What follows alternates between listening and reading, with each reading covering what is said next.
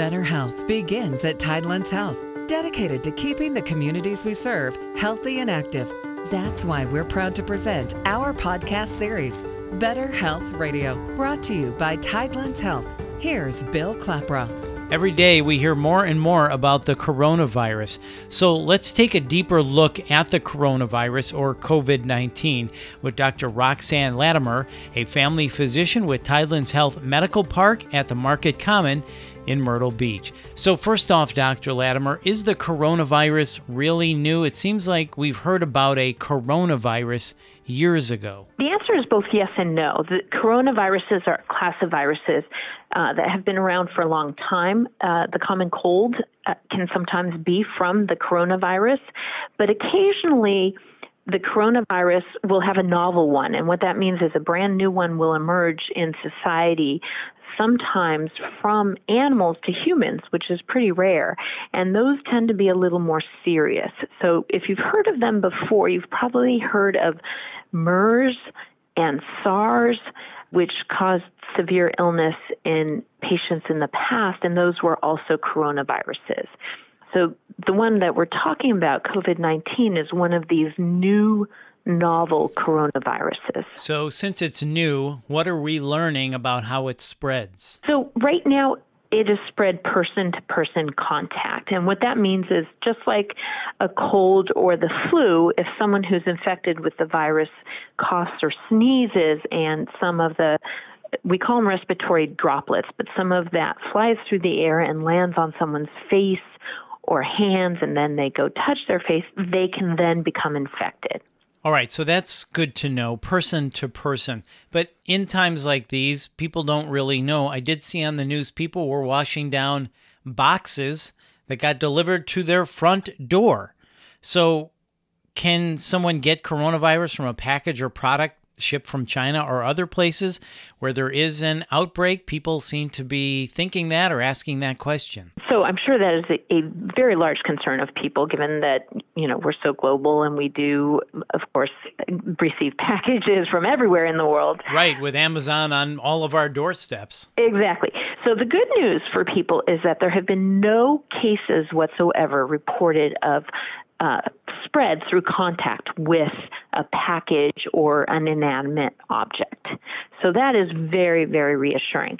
And in fact, the coronavirus, as far as we know, can't live for very long on anything that it lands that's not alive or human.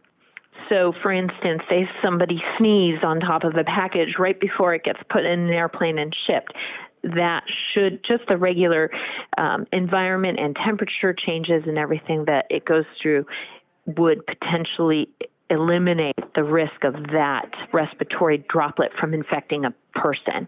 And again, the reassuring news is that no one has been diagnosed with COVID 19 who received it from an object. It's all been person to person spread.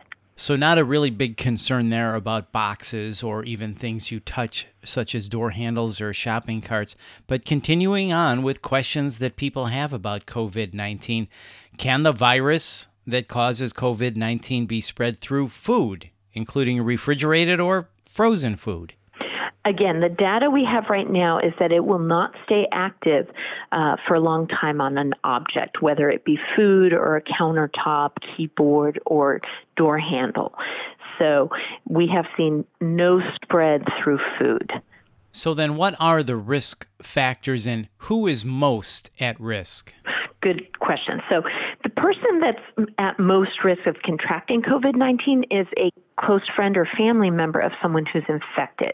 Um, at this point in time in the United States, where the prevalence is quite low, most of the illnesses have come from people traveling from areas where the outbreak was much larger and close family contacts with those people. Now, it's possible that there can be community spread, and we've seen a little bit of that starting in the United States.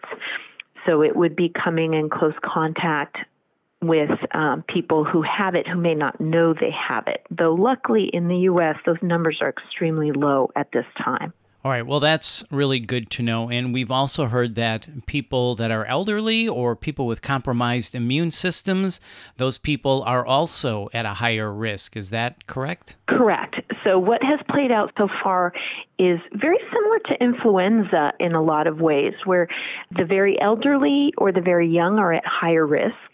And those who have already a pre existing lung condition that makes their lungs uh, more susceptible to infection or have a difficult time fighting infection. So, for the most part, what we're seeing is healthy people are uh, getting the symptoms similar to influenza and clearing those symptoms without serious complications. So naturally, people are very concerned about this because there are a lot of unknowns, but podcasts like this are definitely helping. And a lot of people may be really worried like healthy people are going to catch it and die as a result. So, how likely is it that a healthy person catches this and dies as a result? Very unlikely. I think the best numbers we have at the moment, and of course, this is changing day by day, but the mortality rate that we have recorded is about 2.4% of the people infected. And understand that that may change significantly because we're not recording all those people who are having mild symptoms right now. But even in right now, the worst case scenario, that seems to be the percentage of people who are ultimately having a very difficult time clearing this infection. And again, they tend to be a more vulnerable population with pre existing respiratory problems and uh, the extremes of age. Well, those are all good things to keep in mind. And I know that we've mentioned a couple things about prevention. Can you run through that list again? What can we do to prevent ourselves from becoming sick with the coronavirus? Certainly. So, again, it, right now it is only spread person to person. Um, as far as we know, we have seen no other cases of object to person infection. And the best way to prevent getting the infection is making sure that you're frequently washing your hands and not putting your hands on your face, where if by chance you happen to get some of these respiratory droplets on your hands, uh, you're not transmitting them to your face where you would be vulnerable to getting the infection. We recommend that you wash your hands with soap and water for at least 20 seconds. And if you don't have uh, water and soap available at the moment, hand sanitizers are a good alternative, especially the ones that have high alcohol content, uh, usually about 60% or higher, which most, most of them do. All right, that's very good. The message is very clear. Wash your hands, wash your hands, wash your hands. If not, use a hand sanitizer with an alcohol content of at least 60% and avoid touching your face. Let me ask you this what's up with the masks? This is very confusing. We hear don't wear a mask, but then you see people with masks. And then sometimes when you go to the doctor, they have you put a mask on.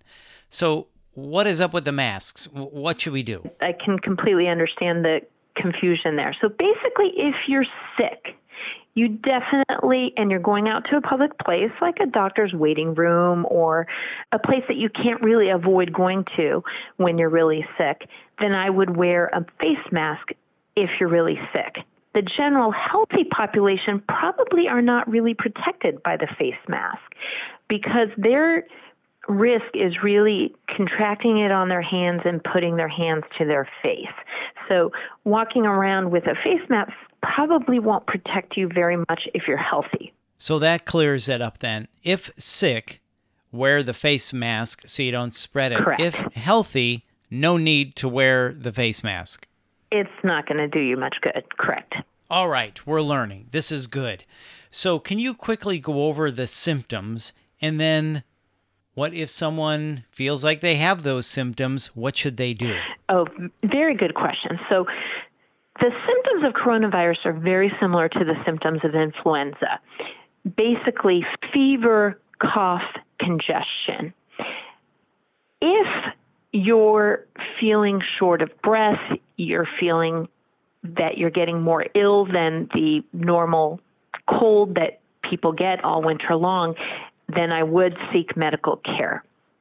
If it seems mild, similar to the common cold, then I would just stay away from the public and uh, do the normal things that you do to nurse yourself back to health. Uh, if you're feeling like that you're short of breath, you have a fever, congestion, and you seek medical care, I would wear a mask when you go to see the uh, hospital or doctor's office. Usually they'll provide one for you at the entrance of those locations. All right, so let's just repeat that. Symptoms include fever, cough, congestion, and we need to be clear for 80% of the population, symptoms will be mild. Is that correct?